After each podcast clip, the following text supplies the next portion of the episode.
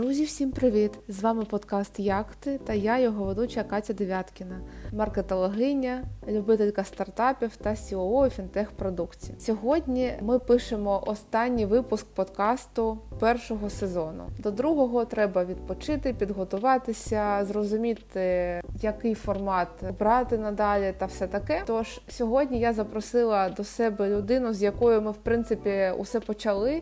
Мою подругу Таню Бесідовську, SMM наставницю та дуже гарну людину. Сьогодні ми поспілкуємося про те, е, що в нас відбулося за цей час, коли ми не писали подкаст разом. Тож, Таню, привіт! Дуже дякую, що виділила час, та ми зараз з тобою поспілкуємося. Розказуй, як ти. Как мои дела? Э, в целом все в порядке. Не без историй, не без приключений, не без э, сложностей. А как твое наставничество? Ты как раз мы общались, ты его там запускала какой-то новый поток, я помню, рассказывала там, что у тебя все несется. У меня несется, но мне кажется, что я, я уже третий поток сейчас заканчиваю на самом деле ко мне приходят такие прикольные люди, я прям вообще в восторге. Ну, я и тогда была, мне кажется, в восторге, я рассказывала про, про это. Но сейчас уже сколько? Больше 20 человек прошли наставничество, и это очень интересно ну, видеть, насколько люди приходят вот такие, ну, как бы вот мои люди, для, ко мне люди приходят, которые похожи чем-то на меня, по ценностям очень откликаются. Ну, в общем, это прям очень интересно за этим наблюдать. Но я сделала очень маленький перерыв между вторым и третьим наставничеством, буквально вот три недели. Я поняла, что это была такая как небольшая ошибка моя, потому что чуть больше времени нужно на то, чтобы отдыхать, перегрузить, перезагрузиться. И э, вот сейчас в какой-то момент я поняла, что э, в совокупности мне очень нравится это и мне интересно, но мне хочется еще что-то попробовать новое, потому что мне как будто э, нужен новый какой-то азарт, и нужен новый огонь какой-то. Вот у меня ощущение, что сейчас я уже поставила это на рельсы, и я поняла, что я человек, которому нужно, знаешь, то есть не просто вот идти идти, а мне все время нужна какая-то такая вот драйвящая меня цель, которая бы зажигала, вдохновляла или еще что-то. И вот наставничество я когда сделала, я его потом докрутила, улучшила, и я поняла, что я это достигла. Вот я как будто достигла этого. Теперь мне нужен новый уровень достижения. И у меня небольшой, мне кажется, даже случился внутренний кризис, что я пропала из Инстаграм. Кать, я пропала из Инстаграм на месяц. Я заметила. И это для меня прям вообще какой-то нонсенс, потому что я-то люблю сторис делать и все остальное, но вот я какое-то ощущение у меня такое, что мне нужно настолько перезагрузиться и вернуть себе себя, и вернуть вот этот огонь и желание что-то новое делать, что я как будто не могу выйти. И у меня есть такое, что мне люди там пишут, все равно у меня там ну, профиль упакован и пишут на консультации, на какие-то еще вещи, я очень много не беру сейчас. Просто потому что я поняла, что я как бы не хочу это делать только ради денег. Я хочу это делать ради, вот знаешь, типа кайфа от результата, кайфа от коммуникации, еще что-то. И если я чувствую, то есть у меня есть энергия для того, чтобы отдавать ее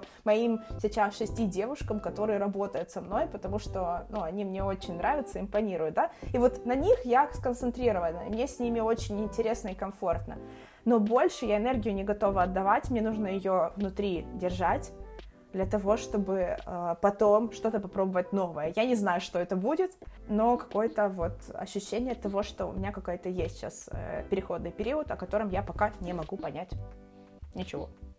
Трансформация это всегда, знаешь, когда ты ловишь какой-то кризис с одной стороны, а потом ты не знаешь, что с ней делать. Трансформационный период, он непростой, но после этого всегда что-то интересное. Ну, я Инстаграм, кстати, тоже заметила, что там стало как-то... Я туда, помню, не было меня там почти год. Я вернулась туда.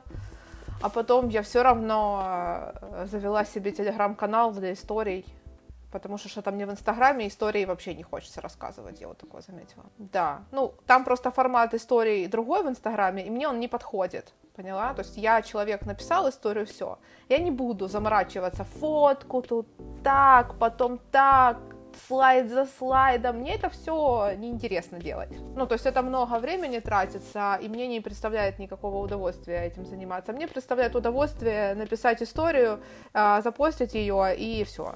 Вот. А так как в Инстаграме ты а, вот так вот просто без картинок ничего не запостишь, а, например, некоторые истории, ну, им не нужны картинки. Поэтому я просто завела себе телеграм-канал, вот на нем уже почти 70 подписчиков, надеюсь, будет больше. Кстати, я знаешь, э, что подумала, ты сейчас говорила, у меня какое-то такое ощущение, что есть тенденция того, что люди многие переходят в Телеграм, рассказывать личные истории, какие-то вообще жизни освещать, потому что действительно проблема в том, что вот эта вот э, штука, как пошагово условно оформление истории в Инстаграм, именно сторителлингов, оно занимает очень много времени, потому что ты должен условно написать текст, распределить текст, распределить потом по историям, подумать, как оформить, где добавить какие-то виджеты, где добавить какой-то интерактив и все остальное, где сделать паузу, как будет вход, как будет там э, развитие и выход из этой истории. И ты, пока это думаешь, ты столько энергии на это тратишь, это действительно занимает 4-5 часов где-то, что ты просто устаешь. И мне какое-то ощущение, что вот, честно тебе скажу, не знаю, как будет, но мне такое ощущение, что через пару месяцев будет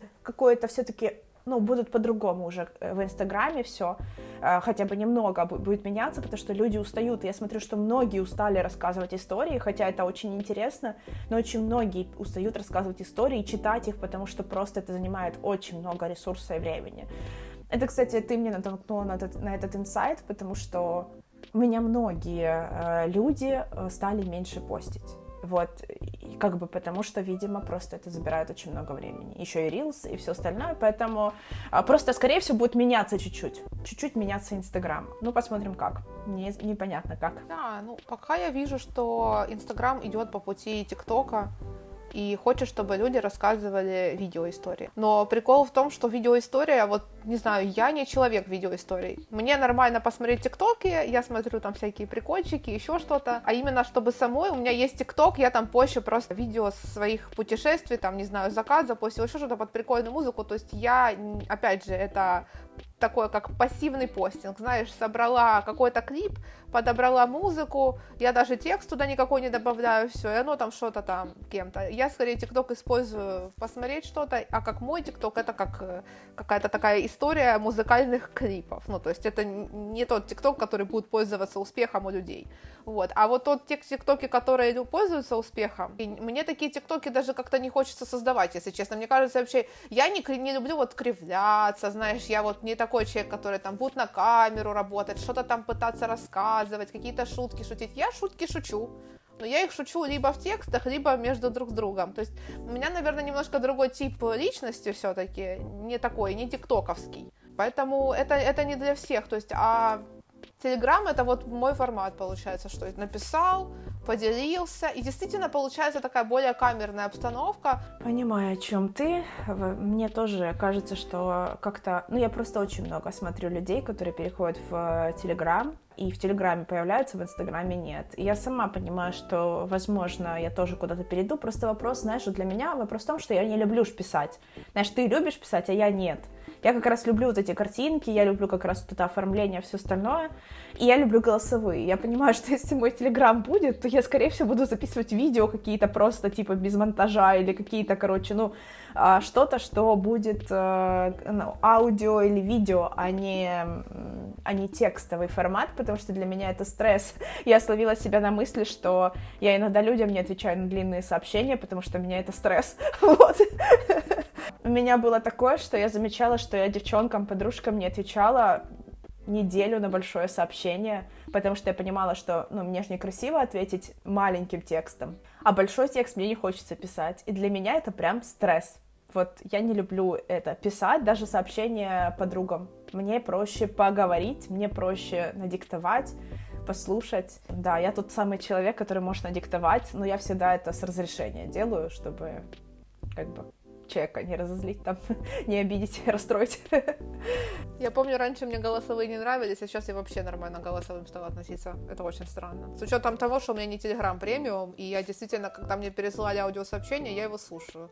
Но я помню, что э, года 3-4 назад голосовые прям, я очень, ну, думаю, блин, ну зачем это голосовое? Ну, серьезно, мне надо, типа, его слушать. Текстовое же что прикольно, тебе по работе написали текстовое сообщение, а ты просканировал и понимаешь, это важно или нет. А голосовое тебе надо послушать, чтобы понять, это важно или нет. И вот этот момент меня очень диссонанс вызывал. А сейчас, ну, прислали голосовое, окей. Послушаю, когда будет время. Послушала. Ну, неважно, тогда и было. Окей, ладно. Ну, то есть как-то я, походу, меня Испания научила, ну, я в Испании просто это словила особенно, что ты как-то ну, хочет человек голосовой отправить, ну окей, это его выбор. А мой выбор его послушать или нет. Когда удобно, тогда и послушаю. Вот. Если что-то действительно срочное, ну, наверное, пришлет не голосовым. Вот. кстати, по поводу читать, да, у меня из, что изменилось, это я решила, что я завязала пока с писательскими приколами. Я же просто хотела написать третью книгу, а потом я поняла, что я не хотела написать третью книгу, просто написала одну, потом вторую, думаю, ну надо уже таким же темпом и третью, ну, знаешь, как будто бы ты такой, ну, не можешь уже сдать. А потом я просто поняла, что у меня на самом деле, вот ты упомянула про трансформацию, у меня сейчас тоже происходят разные трансформационные процессы именно в моей личности. В связи с тем, что я сменила страну, то есть я сейчас в Испании, я переосмысляю, кто я есть, у меня получается, я потом поняла, что это называется, кризис идентичности. Оказывается, когда ты эмигрируешь, у тебя тоже будет кризис идентичности. Это бывает то есть у меня когда-то был кризис профессиональной идентичности, когда я там э, от маркетолога переросла, я не могла понять, кем мне быть. Мне там очень хорошо Рома помог, э, дал мне позицию там директора по развитию, но все равно этот кризис трансформационный, он не решается тем, что у тебя теперь такая-то должность. Ты должен переосмыслить себя как личность, как профессионала и, в общем, ну, понимаешь? И вот я помню, что у меня какое-то время это заняло. То есть я какой-то момент разочаровалась в маркетинге там, еще что ну, то есть это все было. И получается, вот сейчас у меня получается кризис такой идентичности не столько профессиональной, сколько, в принципе, в профессиональном смысле я вот сейчас нахожусь на позиции COO, я занимаюсь э, рядом вопросов, и мне прям очень нравится, что у меня разнопланово. Здесь маркетинг, здесь продукт менеджмент здесь все, здесь все, здесь все. У меня как-то вопросов, кто я профессионально отпали. А вот именно кто я как человек, у меня появилось очень много вопросов, потому что когда ты живешь в другой стране, ты себя по-новому открываешь через людей, которые там находятся, люди другие, а они с тобой по-другому взаимодействуют, с тобой по-другому взаимодействует среда, государство и все остальное. И ты себя, ты, ты переосмысляешь, кто ты есть, кто ты. И это все такое непростое, знаешь, и вот эта трансформация, какая нахрен книга, когда ты еще в трансформации, назовем так. Ну, а ты говоришь, трансформации у тебя тоже идут в эмиграции. Какие, какие ты можешь э, назвать? О, кстати, классный вопрос. Потом, потом ты расскажи. Давай.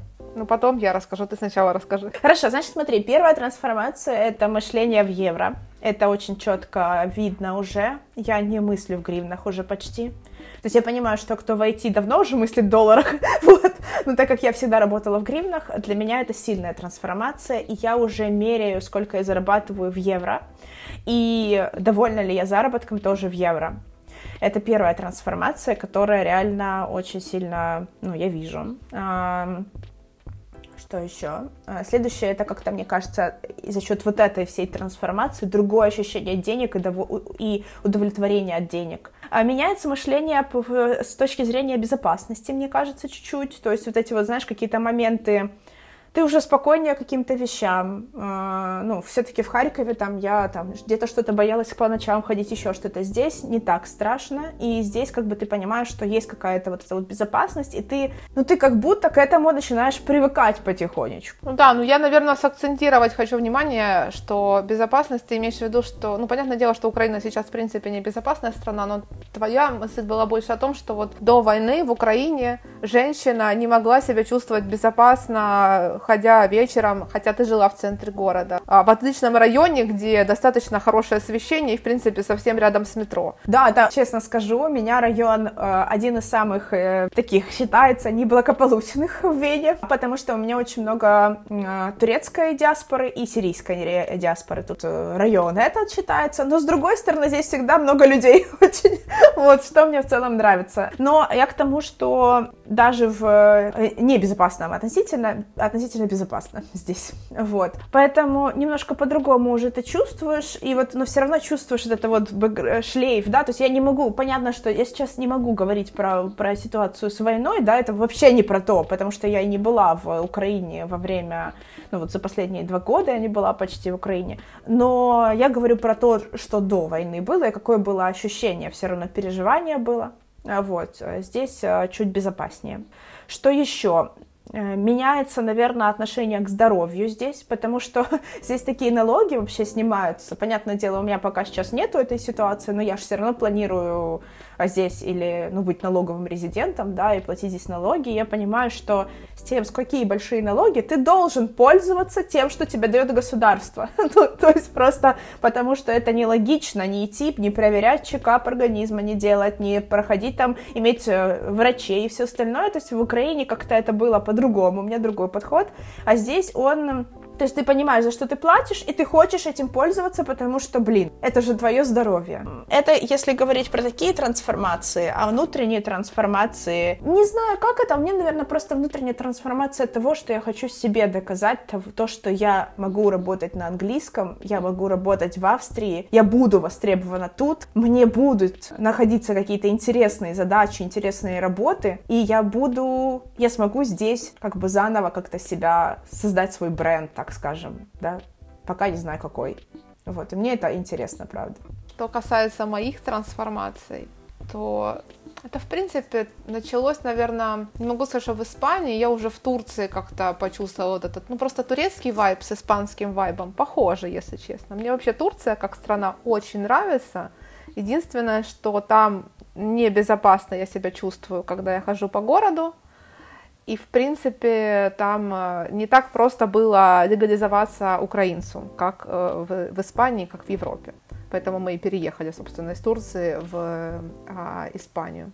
Но если говорить про испанские трансформации, то это же вообще, то есть э, меняется мышление какое-то, знаешь, оно становится таким каким-то вот это, ну, пасанада в Испании говорят, и транкило, транкило, потому что, типа, поспокойнее. Еще часто они говорят, ну, ты преокупас, типа, не волнуйся. Но ты как-то спокойнее становишься, даже несмотря на то, что, с одной стороны, ты понимаешь, что тебе нужно постоянно деньги, тебе нужно постоянно работать, потому что тебе нужно платить за жилье, за все вообще на свете. Ты все равно себя чувствуешь спокойнее, чем в Украине до войны. Я как будто бы как личность меняюсь. Как будто бы я становлюсь спокойнее, как будто бы я становлюсь добрее, быстрее. И от этого хорошо, но с другой стороны немножко странно, потому что ты же помнишь, что ты был вот таким человеком, а сейчас ты становишься таким человеком. И типа, а какой ты вообще человек тогда? Ты тогда был настоящим собой и сейчас меняешься? Или ты сейчас э, на такой, какой ты есть, а тогда вынужден был в тех условиях другим быть?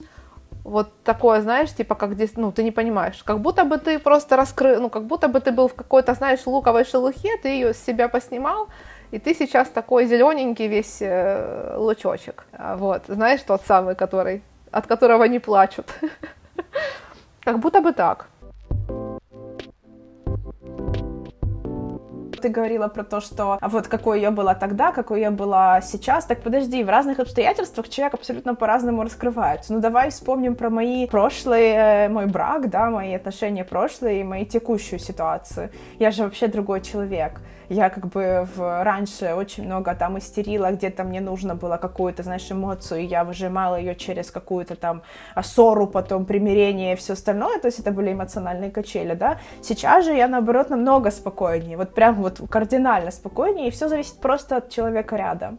И я разная, абсолютно разная. И когда я, знаешь, мне с детства говорили, что мне не очень характер, например, ну там, что я какая-то там истеричная, нервная, еще остальное. Кто эти люди? Родители, родители. И они, нет, они не говорили, что не очень характер, они говорили, что, ну, Танечка у нас такая, импульсивная. Знаешь, то есть вроде как ничего плохого не сказали, но всегда я считала, что я такая импульсивная. Я там, например, в браке заходила такая же, что я какая-то не такая, и вот э, меня принимали такой, знаешь, что меня принимали, вот что я, вот мне бывший муж там принимает такой, и значит уже хорошо, и уже нужно радоваться, знаешь, что кто-то меня принимает такой, да, ну, условно, это было в голове, потому что я с детства слышала, что Танечка импульсивная. А сейчас я вот э, смотрю на себя в отношениях, да, я могу что-то там где-то какую-то, какую-то где-то там эмоцию дать, но на самом деле я абсолютно рассудительная, абсолютно адекватная, э, без истерик каких-то, со мной можно всегда поговорить, я всегда выслушаю и буду нормально воспринимать какие-то вещи, и никогда, знаешь, у меня не будет там, я не капризная вообще совершенно, именно там хочу, не хочу, я думаю всегда о человеке, я думаю всегда, чтобы человеку было комфортно со мной, не в плане, как вот насильно думаю, а просто это у меня вложено в меня, как бы, и я думаю, откуда вообще это взялось и почему это с детства вкладывали. Поэтому мы можем быть разными в зависимости от обстоятельств. И когда ты чувствовала, что у тебя, на тебя есть давление, понятно, у тебя была внутренняя нервозность от того, что у тебя есть это давление. А сейчас, когда ты расслабленный, ты понимаешь, что тебе комфортно, ты приходишь, тебе улыбаются, ты можешь спросить, сказать, ты в безопасности, ты в красивом месте, в котором тебе комфортно, душе твоей комфортно, то почему ты не станешь другой, спокойнее и более гармоничной? Ты просто не можешь не стать такой, потому что ты такая, просто обстоятельства тебя это не позволяли быть такой.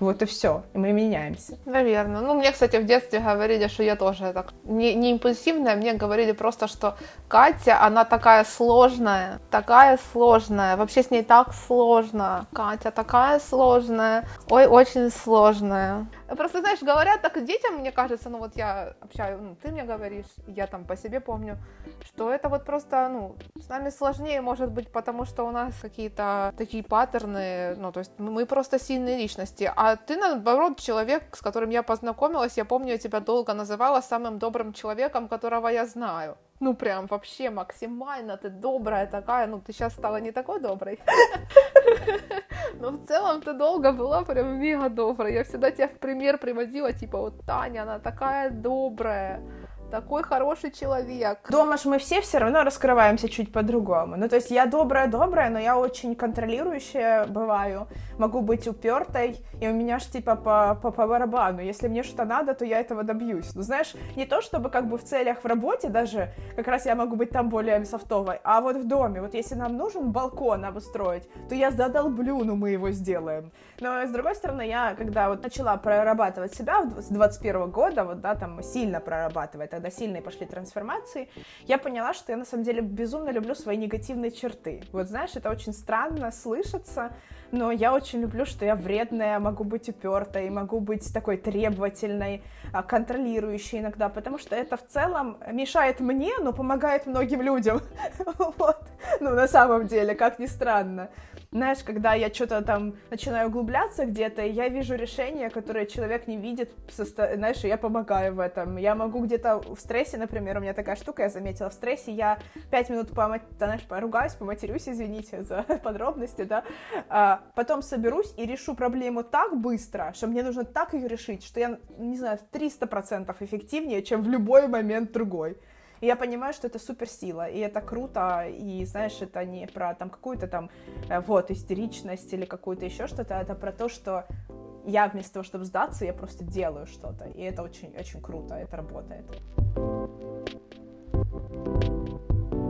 Да, хотела с тобой поделиться, как только там были первые даты нового нашего года, ну, нового нашего года, именно 2023 год пришел. Мне что-то показалась реклама про, там, я версия 2.0 какой-то курс двухмесячный, и я в силу как это, впечатление или еще чего-то, знаешь, когда ты после Нового года ты хочешь какие-то себе подарки делать, еще что-то, вот, у меня еще день рождения до этого было. И, получается, я записалась на этот курс, он еще был со скидкой, вот, в принципе, я такая, все. А сам курс начался в конце февраля, и вот он длился где-то конец февраля, март и апрель. И я буквально с первого же занятия, я понимаю, что я зря вообще пришла на этот курс, и с каждым, а я такой человек, который, ну, то есть я обычно ходила на курсы офлайновые, да, там какая-то группа занимается, А, либо я занимаюсь тет-а-тетом с ментором, с психологом, английский, испанский. У меня вот какой-то человек рядом сидит, и мы вот вместе. Я вся его, он весь мой. Вот. А групповые, это мой, мой был первый опыт такого вот именно онлайн-курса. И то ли это в силу того, что это было онлайн, да, то есть э, то ли в силу того, что мне как-то сам курс не очень подошел. Я поняла, что это вообще не мое. Как-то, ты знаешь, вот у меня, с одной стороны, мне хотелось понетворкать как-то вдоволь, а я поняла, что как-то вот именно вот не хочется вот именно на этом курсе. Я думаю, блин, да что такое? Вот, хотя я активно писала, все вообще супер активно, но вот просто мне он не заходил и не заходил, не заходил и не заходил, и в конце так и не зашел. И я, например, потом составила такую как э, карту, да, то есть был курс 2.0, и я думаю, интересно, а какая я вообще версия себя? Я там написала там 0-0, там я закончила институт, там выпустилась э, с института, ищу работу. 1-0, я там наконец-то стала маркетологом, вот э, у меня там должность, мне она нравится, я как бы себя проявляю, вот так вот. Потом там 2-0, это я там стала директором по развитию, пошла на танцы, вот это все себя лучше узнаю, проявляюсь во всех, э, не только в маркетинге, развиваю бизнесы по бизнесовому мыслю, ну, то есть активно выступаю, вот эта вся история. Потом там, например, 3-0, это когда я, по-моему, поняла, ну, вот у меня там такой был профессиональный еще один кризис, второй. Один был после того, как я стала маркетологом, второй раз после того, как я ушла с директора по развитию на делали стартап. И вот он у меня затянулся, этот 3-0, получается, когда я начала делать стартап, там у меня были классные менторы, я поняла, как можно еще взаимодействовать с людьми, какой ты, в принципе, сам человек, как можно самореализовываться через вот э, запуски каких-то бизнесов вот так фундаментально. Я просто люблю много всего делать. Мне не получается, я не человек одной роли, у меня вот много всего надо. И HR, чтобы был, и продукт менеджмент, и маркетинг, и все вообще на свете, еще какой-то операционочки мне накиньте, в общем, все на свете. И я такая, ага, вот это вот когда стартап, он, допустим, не получился, но я же как бы нормально это восприняла, потом написала книгу, и в итоге я, в принципе, э, пошла потом вообще с британцами работать. И вот у меня этот весь этап как-то, знаешь, вот как-то я себя ощущала вот в рамках какой-то вот 3.0 себя версии, знаешь. И получается, что потом я пошла к коучу, поняла, что я могу быть COO, Э, поехала в Турцию на зимовку, и вот это уже было такой, значит, переходной этап к 4.0, уже понимаешь? И сейчас вот, когда я там на позиции SEO, мы запускаем продукт, запустили продукт, сейчас мы его развиваем, привлекаем туда клиентов. Сейчас у меня идет такая вот трансформация на уровне 4.0. Я думаю, ну понятно, что мне 2.0 версия не зашла.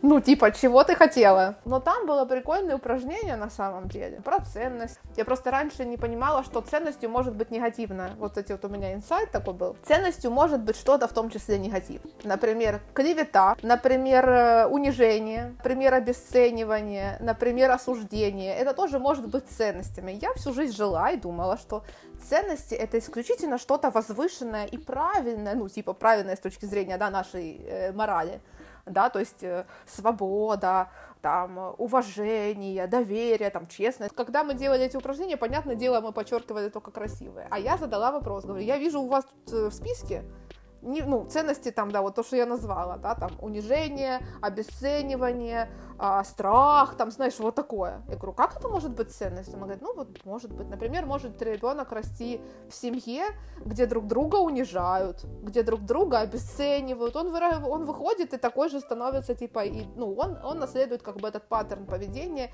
и это, как бы, лежит в основе его, там, знаешь, выбора, ну, а ценность, по сути, это что такое? На основании ценностей мы делаем выбор, на основании ценностей мы понимаем, человек наш, не наш, мы там остаемся в компании или не остаемся, к примеру, да. Если компания по ценностям нам совпадает, мы уходим. Но как бы стоит помнить, что иногда компании могут тоже э, проповедовать не самые прекрасные ценности. И кому-то это ок, а кому-то это не ок. Вот так понимаешь? И вот, вот это, кстати, была прикольная мысль, которая такая натолкнула меня на какие-то мысли. И я даже потом провела еще э, своей дружественной компании одной э, мастер-класс по ценностям, и ребята там вырабатывали свои ценности, они себя актуализировали. Вот, они давно не смотрели на это и пересмотрели свои ценности, а я им помогла в этом. В принципе, курс неплохой, если действительно у человека есть там потребность себя лучше узнать, и он никогда не задавался этим вопросом, например, или задавался, но не понимал, как разобраться. И мне кажется, отлично подойдет э, такой формат. Вот, поэтому То есть как бы у всего, у каждого продукта, знаешь, должен быть юзер, который соответствует, да, там, как бы его пользовательский опыт до этого соответствует тому, что предлагает продукт.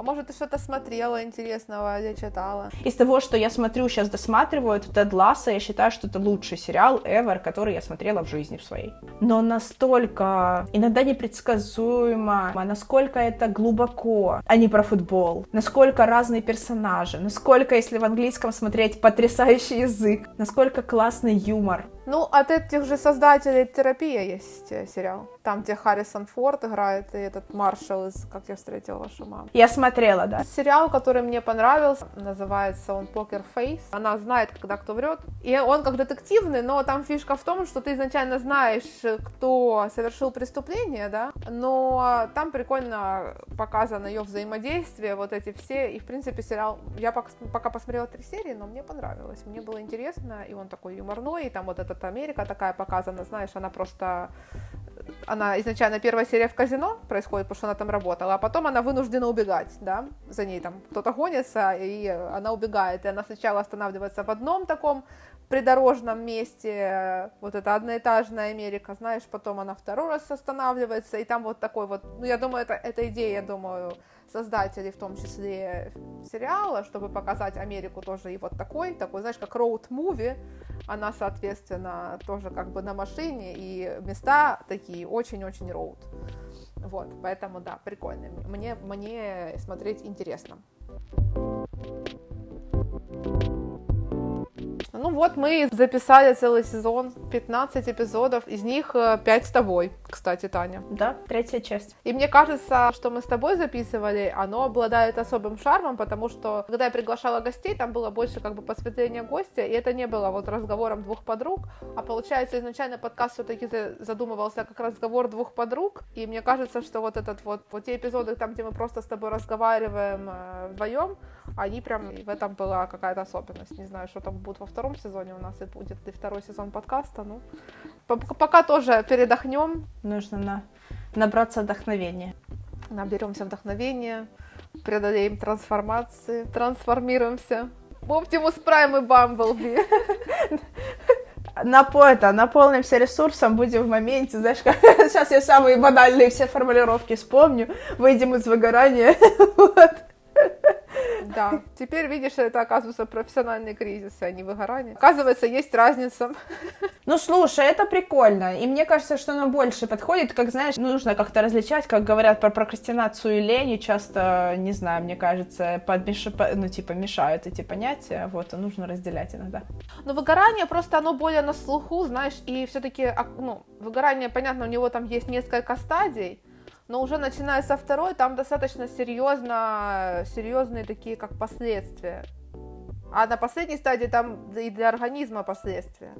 Поэтому, а просто как бы да, а профессиональный кризис это как раз у него часто симптоматика путается, как оказывается. Ну, то такое. Услышите уже в новых сезонах про разницу профессиональных кризисов и выгораний. Класс. Всем спасибо. Спасибо, Таня, что записалась. Спасибо, что снова меня позвала. Хотя я и не пропадала, я делала все картинки, давай будем честными. Это правда, это правда. Поэтому, поэтому я была всегда просто за кадром.